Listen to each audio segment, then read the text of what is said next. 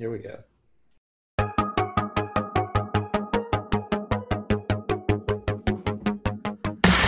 Here we go. It is another episode of Nudge Coach Happy Hour. Happy to connect, even a day early this week again. This is this is I think the second time this has happened in Happy Hour history. Uh, we're recording this on Thursday, September seventeenth, also known as the day after Matt Gamble's birthday. I appreciate it. I am I am one day older and wiser. Um, so yeah, when we're when we're traveling, we tend to record these on a Thursday. The good news is you will definitely see this. Hopefully, you'll be listening to this already um, on your favorite podcast app or watching it on YouTube on Friday this week. So good stuff. We'll try to get it out as early as we can. Uh, but Mac, we've got some stuff to talk about today. Automation. Automation. That seemed to be the big theme of the week this week. And it's even more ingrained at this point because we just had two Instagram live sessions crash where I think we were at least broadcasting because people were joining, but did not get a chance to actually post it afterwards. So for anyone who missed that, my apologies. We'll give it a, you know, like every session, we'll do the five minute summary teaser before we record. Sometimes Instagram works, sometimes it doesn't. Yeah, how about that? Can't always trust your systems. Can't always Um, trust them. Yeah sometimes you have to do it twice and and it might not even come off then. But I, I it was actually if if one of them does stay up there it was a rare appearance on my actual personal instagram account which i usually call in from the uh, from the nudge coach instagram account. Uh, so you can find us at nudge coach on instagram. But yeah so you might get to get to find at phil bean uh, hanging out on a on a instagram live there with you. We'll see uh, but getting into That was that's true. You did make that rare appearance. yeah, getting into automation. What is the role of automation in these coaching businesses that we're working with? Um, there's a lot to unpack here. Um, so I'm not going to lie, this one may roll over to another episode. We'll have to see. Yeah, because I guess there's kind of two halves to it. There's the, and I think what prompted this is we've been talking to a lot of people recently about program delivery, and I think there's a lot you can do from an automation standpoint with program delivery. But there's kind of the, you know, that touches also to some learnings and and I think lessons from the marketing side, but also too that we then always want to be careful when we're thinking about this. There's that line we don't want to cross from a standpoint of making an experience feel robotic to clients. And so we always have to kind of take a step back and walk through the entire thing. Yep, yep. Automation may be the one the one area in a coaching business where you can make the slippery slope argument work. Um, where you really have to be careful with flipping on automation in certain areas. Like there's definitely such thing as too much. Um, there are definitely types of communication that should absolutely not be automated. Um, and yeah, every every automation is an assumption that you're delivering this in the right context in the right way. So you got to be a little careful here. Um, well, there's a bunch of different ways we could start looking at this. Um, I think what one that would be interesting is sort of within the context of how programs are being delivered right now. Um, so obviously, we're working with a lot of coaching businesses to figure out the best way to implement um, implement their program with Nudge, support their program with asynchronous, personalized communication uh, as the program's unfolding, as they're working with their clients. Um, but you know, there's a lot of supporting content uh, that gets developed, obviously, to effectively deliver a program within a coaching relationship. Um, and where it starts to get pretty tricky is when you have different clients signing up at different times and keeping everything up to date with where everybody should be. Um, this is where you start to get into, especially when that number of clients you're working with grows, the the need for potential automation or at least systems to Mhm. streamline this stuff. Um, so I know some of the ways we're seeing that now are, you know, online courses being delivered or programs actually being delivered as sort of online courses within LMS systems, um, but also a lot through email communication. Yeah, yeah, and I think what we what I what we see a lot, I'd say during implementations, and sometimes even with new businesses, is they don't have much of this really together yet. It maybe is a client, you know, the first handful of clients sign, they walk them through kind of the their overall program. Maybe they haven't really identified yet what those common themes are or common touch points that can be woven into or put together in ter- terms of some kind of sequence. So, for instance, um, I tend to find that there's a handful of touch points, especially in the first couple weeks, that may be really consistent from client. I think it's a good starting point. You know, like your your getting started message, or your welcome message, or the um, if you start having if there's kind of a a um, common page or area for um, ongoing resources or curriculum overview, something like that these things can usually be woven together into a really light workflow, much like you would do in an email sequence. And I, I do think it's an underrated way of at least starting to standardize things, is at least incorporating something like an email sequence as a starting point. Because I do think once you've gotten to a point, you've done this a few times, you can maybe find some of those common themes that really becomes the skeleton of your program that you're delivering. And then ultimately, you can focus much more on the actual providing feedback and having those one to one communication um, having the one-on-one communication with the clients to kind of fill in those gaps. But it it really it may take you a while to kind of figure out what those common themes are into that skeleton. Yeah, and the so from a marketing perspective, I can tell you when I'm thinking about what to automate, what not to automate. Um, the place I tend to start is by asking myself, all right, what is proven out that is essential that people need to know about our system or whatever it is that we're kind of building up towards. Typically with us, it's educating people on aspects of our platform. So I'll use our platform as an example. What are the essential things that I need to communicate to everybody so that they know what they're getting themselves into here? Um, and I think automation in a program structure should absolutely be thought about the same mm-hmm. way. What is going to be essential to everybody that's going through this experience for them to know so that everything that they're doing whether I'm asking them personally or you know topics are changing throughout the program that they understand where they're supposed to be, what they're supposed to be doing, and why. Um, those essential pieces become the pieces that you can automate and get away with it. Um, but there's a lot of stuff that you absolutely shouldn't touch. Yeah. I think what we typically see is the area to be very cautious about is anything that's going to be providing feedback based on client input is a dangerous, dangerous game. And I think I've, I've I know we've heard horror stories before of people using different systems where maybe one of the triggers misfired, and so a message gets sent to a client where you know they're providing basically inappropriate feedback, and just it's a it's a dangerous game. And I think to your point, that's probably if we if we incorporate automation the right way with content delivery, and then we can focus much more kind of our time just providing that one to one feedback we we should be able to remove a lot of the administrative burden that would be associated with sharing of that content mm-hmm. that we should have plenty of time to be focusing on the communication that really matters and that we can actually make a real difference with. And so i think it becomes more of an efficiency game at that point. But as i mentioned it may take a while to get to that point. I think it's a starting point. If you can just find the, the initial um, touch points or the initial content pieces that you can string together. And keep in mind is i mean even if it's a two or three touch point sequence that's that's still a starting point for you and i think that's that's not something to be overlooked you don't have to start with something that's incredibly complex or robust but i think just starting to identify those common themes that can be shared just to help set that foundation for scale and i would even go as far as to say please don't start with a long elaborate sequence yeah. um, yeah. you know literally the only case for for that would be if we're having a huge launch and we know we're pumping a ton of volume, a ton of clients through something right out of the gate, and we just have to because of mm-hmm. limited resources. Um, but you know, there is a lot to be said for working hands on with a handful of clients, witnessing kind of the way things are received, making adjustments. But even if you're starting with, hey, I want this welcome message right after they sign up, we can automate that. Good. That's one touch point that you don't have to do over and over again.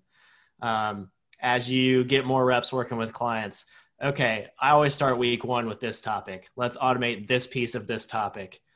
But keeping in mind that if it's a topic that could be an emotionally touchy subject for some of the clients that you're going to have coming through, you probably don't want to automate that just because some of that, you know, there may be some loaded language around a subject like dieting, for example, um, that you want to be careful about honestly when you're getting started and, and just working with you know your first handful of clients. So you really may want to wait until you're really confident in how people are going to receive some of these messages mm-hmm. before you start systematizing them. You know uh, what's interesting that comes up in a lot of implementations now that i think about it with our partners? Um, we talk about the subject of onboarding a client like on onto the system or and this is really appropriate for any system if you're onboarding you know getting a client started is they you know usually what will happen is people will ask about hey should i create some kind of video that kind of introduces or walks the person through getting started? And it's one of those things that's really interesting and it's it it's an obvious place to start. However i always tell people this is actually one of those areas i would say is a bit of a, a bit of a friction point because to your point some topics do need to be um, you know do need to be addressed with more of a kind of a in a personalized fashion. And i think onboarding is actually one that yes you can have some supporting material but it is an area to be cautious because i think framing is so important when you're onboarding if there's a client you're working with that is maybe more comfortable versus less comfortable technology, you'd probably frame things a little bit different for one versus another. And I think that's one we always want to be careful. We're not doing anything that's going to be portrayed by a client as being like an inappropriate solution for them, where they start saying, well, hey, maybe this coaching program isn't for me or this offering just isn't for me. When it's like, no, that that's not really the case here. We just need to make sure we're kind of adjusting the language we're using to the point you just mentioned. So yep. I think there are a few different areas that there will be a better there's a better time for the automation than than for others and i think it's just be very cautious about you know each one of those pieces that you're planning to incorporate yeah that's right Onboard, onboarding is such a good example because there are so many different ways that can go um, a great example of something that could be automated is delivering a very specific support material like you mentioned so let's say i have a you know rules of engagement document or an expectations document of some kind that i want to share just to make sure that they know, you know, when I'm going to respond to messages, stuff like that. That piece specifically could be in an automated communication, but introducing the process of getting started. If you think about it this way, early in a relationship, you've only had so much time to build up a, a bunch of trust and kind of goodwill with someone to where you know you can really expect them to engage deeply in something that you've recorded that's clearly super stock. Yeah. Um, Whereas it's flat out rude to like tune someone out at the very beginning of a personal conversation yeah, like yeah. this. And you can kind of leverage those social norms. Like you don't know people all that great when they're just getting started with you. They don't want to come off as an asshole either. So, you know, leverage the fact that they're not going to want to hang up on you halfway through this onboarding conversation that's in person where you're being taking out the time to clearly walk them through it. Whereas if you sent them a video I mean, there might be an eye roll at minute two of that video, and then they turn it off, and then they didn't get onboarded properly, and it takes a hell of a lot to recover from that mistake.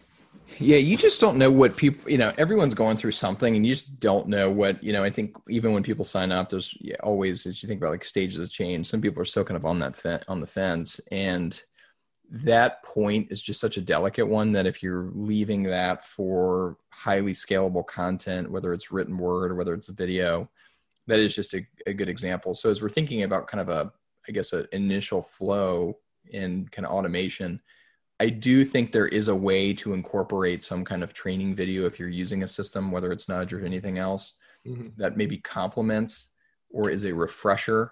But you know we always say onboarding and partnership and that's something we always touch on during implementation because it is we just feel like it is so important. But um yeah that's just one i guess one of the friction points. But i think if we we really define it i think there's always from an automation standpoint usually um i think some good initial kind of welcome material welcome messaging i think is a good point i tend to find those first two to three weeks you can really build a framework around as a starting point because I tend to find the first several weeks are the most sensitive.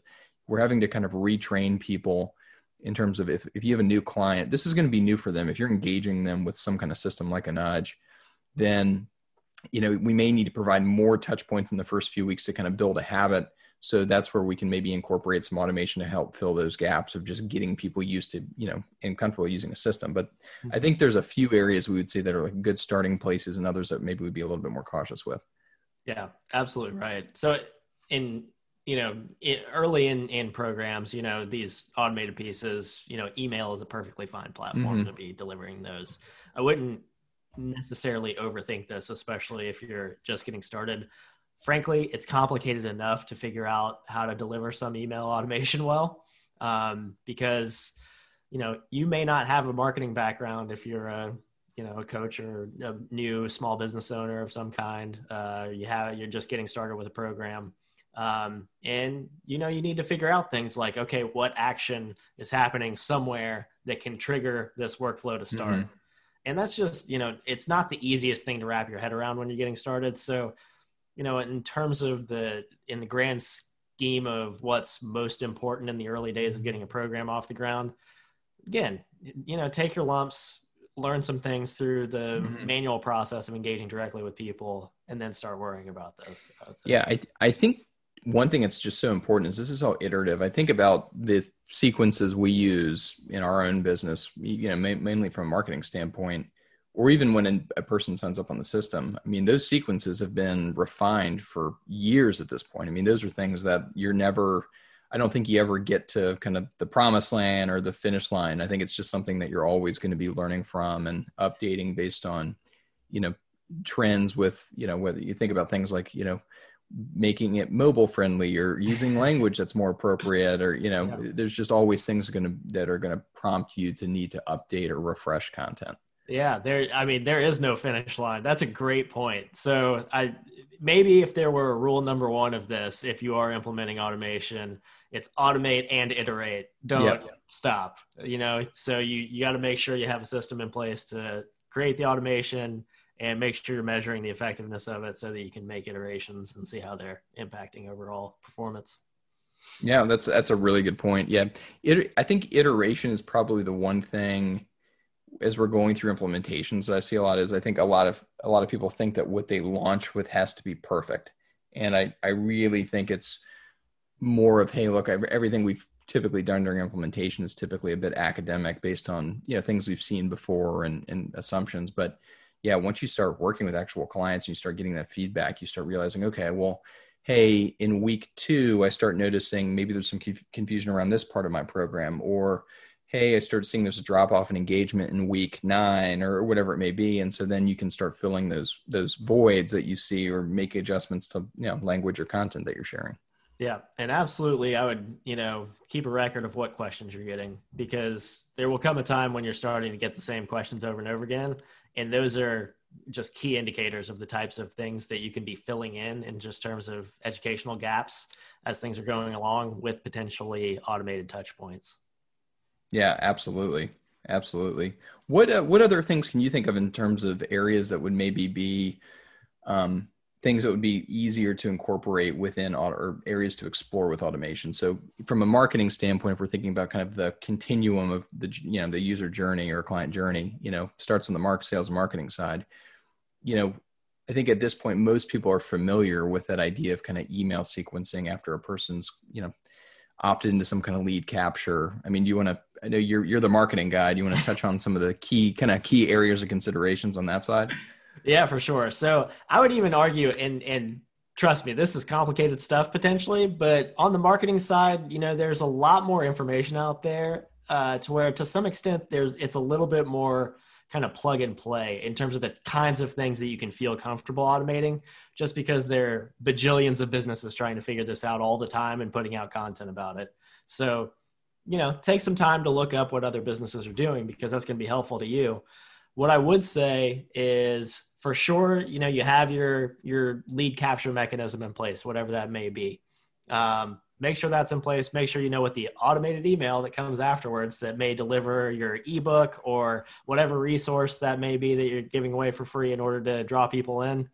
That that is set up appropriately. That's one of the first things you can do because you ought to be you know thinking deeply about okay what do i know that people will be really interested in? It's kind of a hot button around what the outcome that i'm trying to promise people for my program uh, that i can package in a neat way that's going to be you know worth putting in an email address for basically.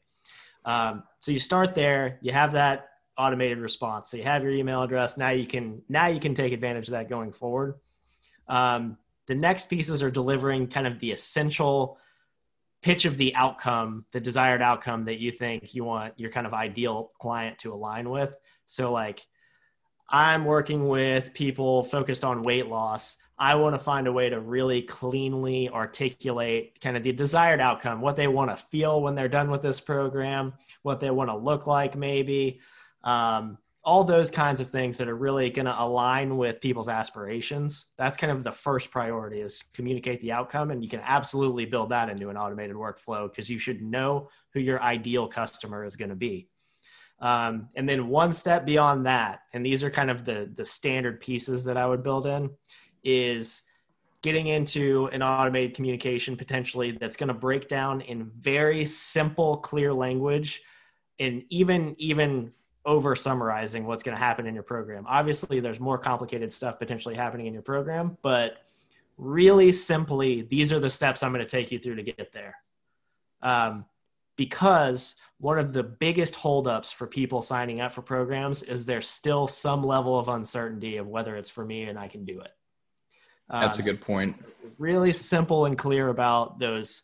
These are the steps I'm going through. You're basically saying, hey, listen, I have a roadmap that you can understand and you can achieve to take you there. It's the one of the last pieces of okay, I got it. I can, I can do this with you. This is the guy for me or the gal for me, whatever. This is the program for me. Um, it's that last piece that people want to see before they sign up a lot of the time.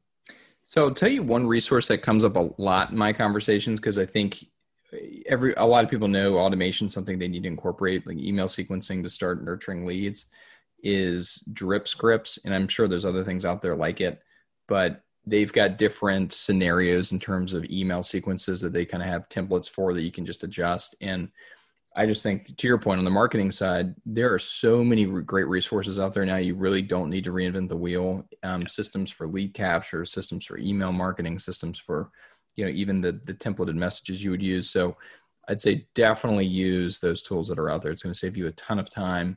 And if you do it right i think it actually saves you from having to actually hire people. 100% yeah. yeah. Saves you just incredible amounts of time. So I think there, and I think there's some great lessons from the marketing side that do translate well into into the um, in, into kind of program delivery too, because you know some of the commonalities we we typically see you know you're using those initial emails to set it you know make the introductions build the relationship set expectations. There really are a lot of common threads between the two. And it's it's those usually complement any of the conversations you would be having with prospects from on a sales perspective anyway. So it's kind of it's amazing the more we think about it how many commonalities i think there are between the two. Yeah yeah. And and just from a kind of backing up a little bit from the marketing side, you know, if you want to think about those key touch points that I mentioned that are really serving a specific purpose, you know, people may come to your website or become aware of you and give you a call or, or something like mm-hmm. that because first they become aware of this problem they have. Second, they become aware of some potential solution that can get them to where they want to go. Um, and then you kind of go on down the line. Three, they become aware of this specific program that could potentially take them there.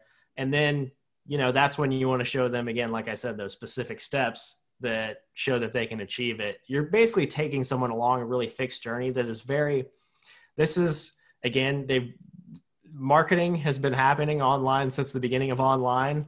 And this has been thought about so deeply even by you know you know really really like multiple phds in psychology and stuff who are thinking about how the transtheoretical model of behavior change applies to online purchasing purchasing experiences. Mm-hmm. so there i trust mac when he says there are resources for you to to leverage and not to try to reinvent the wheel. Um, but again getting to where you're going i think mac i, I took us on a tangent there.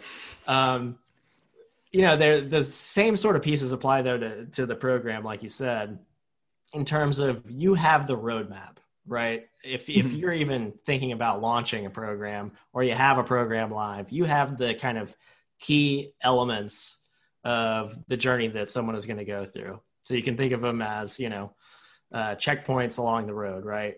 And sometimes the easiest way to think about it, depending on the structure of your program, is like, okay, where does the topic sort of change or the focus change in this program to a specific topic? And I know that that's going to happen at week X or whatever. That becomes like the most obvious and safest first kind of piece deeper into the program that you can start to automate because there's probably a, a pretty standardized way that you can introduce most of those topics. Again, not if it's going to be like a, a hot button or anxiety inducing topic for uh, for example, or if you can't think of a way to present it without it being potentially a Mhm. hang up. Um, but most of the time, if you're introducing sort of a new phase, that's something that's going to be the same every time. So those become the touch points that you can start to automate in the program, whether via email or course content. Yeah. No, that's a that's a really good point. And as I mentioned, I think it's just don't try to do too much too quickly. I think in, until you've started working with some clients, gotten some reps, you may not even have a good sense of the areas you can be automating. But I, you know, I always think of uh, some really basic ones that kind of jump out at me as I'm thinking about some of the implementations we've done recently. Is like once a person signs up, have an automated email with your booking link for them to book their kickoff call with you. Um, or to you know put in credit card details if they're paying you by credit card um, you know like i said welcome messaging or if you have a link for your kind of the curriculum there, there's things like that that even if it starts with just one touch point Mhm. that's a good building block for then subsequent ones as you've gotten more experience and you can easily just continue to bolt on and i think that's you know email's a good starting point learning management systems all of these tools can can be incorporated even in different ways to provide what can be a very elegant client experience Yeah, absolutely. Where you want to be careful though, again, don't be too clever here. I, this should not. Don't feel like this is the overall message. Don't be too clever. You can Don't be absolutely too clever. Common theme. you can absolutely have clever elements in your program. But what I'm just saying is, in these communications, the automated pieces, even if you're trying to like come off really positive throughout, just trust me, tread lightly with stuff like, hey, you're doing great. Here's the topic change. Like, even that may be a little bit dangerous because just imagine, you know, you're three weeks into the program, you just got a personal communication from that client that's talking about how they're struggling with something specific and the Mhm. next touch point they get is hey you're doing great like it's a really good example. exclamation point um, Yeah. these are the reasons that automation can be dangerous in the program environment and why you want to stick to you know really you know resource oriented things topic change oriented things but not ever anything that could be feedback oriented Yeah, so it's one. I guess I just hit me one um, one scenario we saw come up a couple years ago. I remember one organization had relied pretty heavily on scheduled messages within the system, and in taking it, what I would argue too far. So what they had essentially done was, which there's a time and a place for it. I think the best example of where a scheduled message can make sense, especially one that's maybe recurring, is if you're working on a very specific habit with someone in a, for a week or two and you say hey jack because of you know we're trying to help you do this or that or we're focused on this or that i'm going to have a message get scheduled to get delivered to you each day at this time to help kind of prompt that that behavior that we're focused on i think that absolutely can be powerful as long as it has like a defined start and end date. You've communicated you've communicated with your client. Where we've seen it really kind of go sideways is if too much automation so too much of scheduling of messages trying to set up essentially daily reminders for a long period of time. It just starts feeling robotic and it's it's just really inauthentic. And i think it just it can be felt by the client and I, that's the best way to put it is if it starts feeling like hey i don't really have that connection anymore or there's that question is it is it almost losing trust that hey this is actually my coach on the other end Yeah. that's when i think it really becomes a problem Absolutely. So, and that's that's really interesting. So, you only have so many channels through which you know you can communicate to your clients, and that they are going to trust what you're saying through those communication channels, right? So, um, in email, for example, if you have a big automated email series or sequence, you just want to you know keep in mind that you want to deliver that in a way that's not going to be eventually off-putting and too repetitive because it's very easy to opt out of any of these communication channels. So if you're annoying the hell out of me via email, unsubscribe. That's all it takes. yep If we're talking about in an in-app situation, you know, it's it probably even takes a little bit more for people to think about go around go out of their way to think about turning off notifications if they've turned those on. But if you have a coaching relationship that's happening through a, a messaging app of some kind, turn off notifications. They never have to worry about your annoying daily. Uh, you know, And that's the last thing you want is a person muting you or snoozing Yeah. you. I mean, that's that's then you've yeah. lost them. That's Yeah. it. yeah, yeah. I think I, I mean I think this has been really good to touch on because I I don't think we can stress this point enough. and it's amazing to see how often in different implementations that from at least my perspective i see that i think because of the society we live in and, and how much we're used to incorporating automation from like a marketing and operation standpoint i think everyone's very quick to want to incorporate it within their coaching models and i i try really hard to make sure that we kind of start really slow with that or you know less is more because if if you go if you cross that line I find that it's really difficult to come back from it. Yeah. So if you're coming to create your coaching app at nudgecoach.com, keep in mind that if you happen to get access to Matt Gamble, he's going to share this wisdom somewhere along the road. I will be stressing it during implementation calls. Don't worry. yeah. I, I mean, I'd imagine it's, I, I you know, it's funny though, because I don't know if how much this is actually really touched on out there in the industry. It, like thinking about different blog posts and podcasts, I, I don't feel like I hear it enough. So I I'd love if people looked at me as being that crazy guy sitting on a soapbox of just like not beware of automation because I think automation absolutely has a time and a place, but proceed with caution because if done well, it's going to be just a force multiplier for you. But if you cross that line and it's not done in a way that's going to be very well thought out and come across as being authentic, it really is going to take away from your overall program and your effectiveness. Yeah, absolutely. And so if you end up ever thinking about going through like a an, a course or some kind of uh, workshop or something like that about how to create an online coaching business and how to automate these pieces, I'm going to go ahead. Here's what you're going to learn. You should absolutely automate this stuff. And then you absolutely have to have the personal touch alongside of it. Otherwise, it's never going to work. Um, and throughout that workshop or course or whatever it is, they're going to try to teach you a specific way to implement that. That's that's the marriage that's mm-hmm. where we are is you know the best possible the most optimal form of an online coaching business is going to have some element of automated programming and personalized feedback and the better you can balance and achieve uh, a smooth and, and, seamless fit of those two things kind of the better mm-hmm. the better perceived value you're going to have the more people you're going to have coming to you um, that's that's that's the magic right there. It's just all about how you, you implement it and find that balance for your particular program.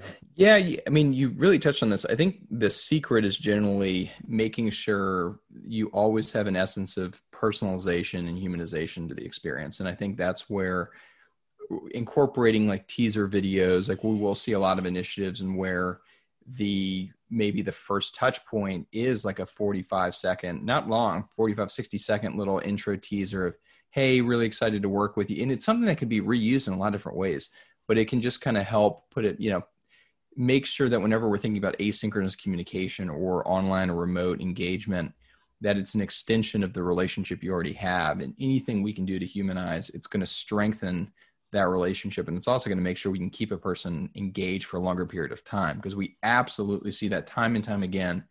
Those people that are the organizations that have the most success with online coaching are the ones that have humanized the experience, really focused on relationship first. And then what I always say is date, great data and great communication will come from it. But we really have to set those expectations and build that groundwork or kind of the framework on the front end. Yeah. It's all about engagement when it comes to this stuff. When you're working with people, either through a mobile app, online, you know, you don't get to sit knee to knee with them.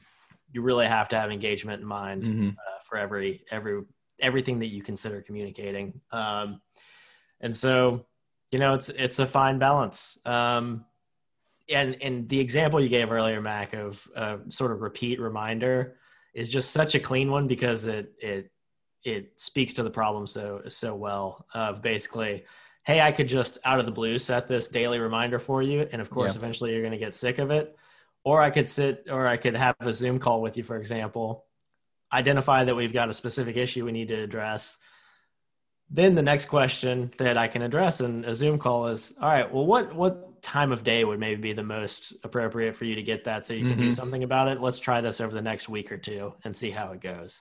maybe you're yeah. scheduling that daily touch point for six o'clock every day when they're home from work. They know that you've thought through the process that they're getting that repeated touch point because you cared enough to ask them when was the right time. Um, that kind of stuff. That does so much for the relationship. It's it's funny because I hadn't really thought of it until we are on you know recording this, but reminders really are one of the trickiest things we probably encounter from a communication and a workflow perspective because in one, you know, kind of on one side, you could say, well, hey, if we're doing, if you're, if we're being effective, we don't need to be doing reminders. But it's one of those things where there, there probably is always a time and a place to help make sure we're kind of boosting engagement and, and accompanying our efforts from the coaching side.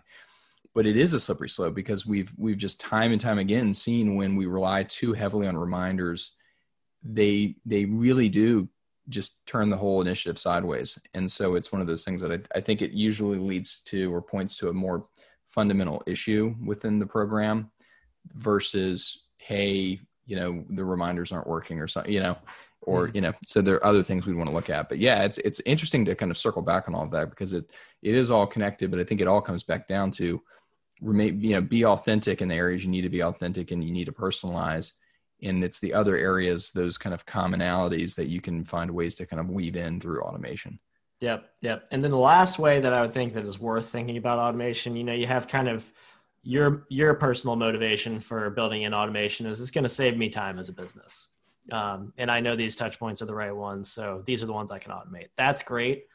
Automation can also have a, a particular value for your clients in certain situations. So, for example, just in general, immediacy of feedback mm, is perceived point. as really engaging. You know, if like I this is why stuff like web forms and stuff like that have always have automated emails attached to them because if I fill something out on the internet, I don't want to wait for you to personally package it up and send it to me to know that I'm getting the value back. I want immediate feedback, and that's only achievable through automation. So, so that's a, a way where if you can identify areas where that immediate feedback is valuable in ways that you can automate touch points like that, um, that's another way that you can actually add value to the experience through automation whereas the other side of the coin is you know it's engaging for things to be dynamic and, and personalized.